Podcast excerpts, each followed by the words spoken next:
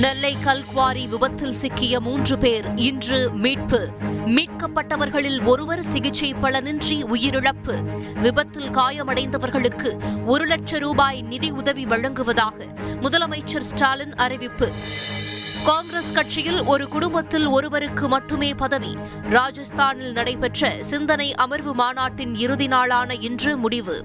காஷ்மீர் முதல் கன்னியாகுமரி வரை காங்கிரஸ் நடைபயணம் மேற்கொள்ள இருப்பதாக சோனியா காந்தி அறிவிப்பு.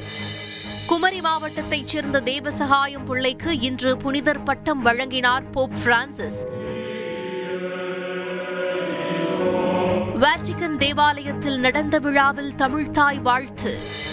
புதிய தேசிய கல்விக் கொள்கை கூட்டாட்சி தத்துவத்திற்கு எதிரானது. மாணவர்களுக்கு எந்த பயனும் இல்லை எனவும் அமைச்சர் பொன்முடி இன்று குற்றச்சாட்டு. அனைவரையும் ஒரே குடையின் கீழ் கொண்டு வந்து மீட்பேன் என சசிகலா இன்று உறுதி. அதிமுகவை காப்பாற்ற உகந்த நேரம் வந்துவிட்டதாகவும் கருத்து. இந்தியாவின் இருபத்தி ஐந்தாவது தலைமை தேர்தல் ஆணையராக இன்று பதவியேற்றார் ராஜீவ் குமார். கடினமான முடிவுகளை எடுக்க தேர்தல் ஆணையம் தயங்காது என உறுதி. தாமஸ் கோப்பை பேட்மிண்டன் போட்டியில் இந்தியா முதல் முறையாக சாம்பியன் பட்டம் வென்று இன்று சாதனை. வெற்றி பெற்ற இந்திய அணிக்கு ஒரு கோடி ரூபாய் பரிசு வழங்குவதாக மத்திய அரசு அறிவிப்பு.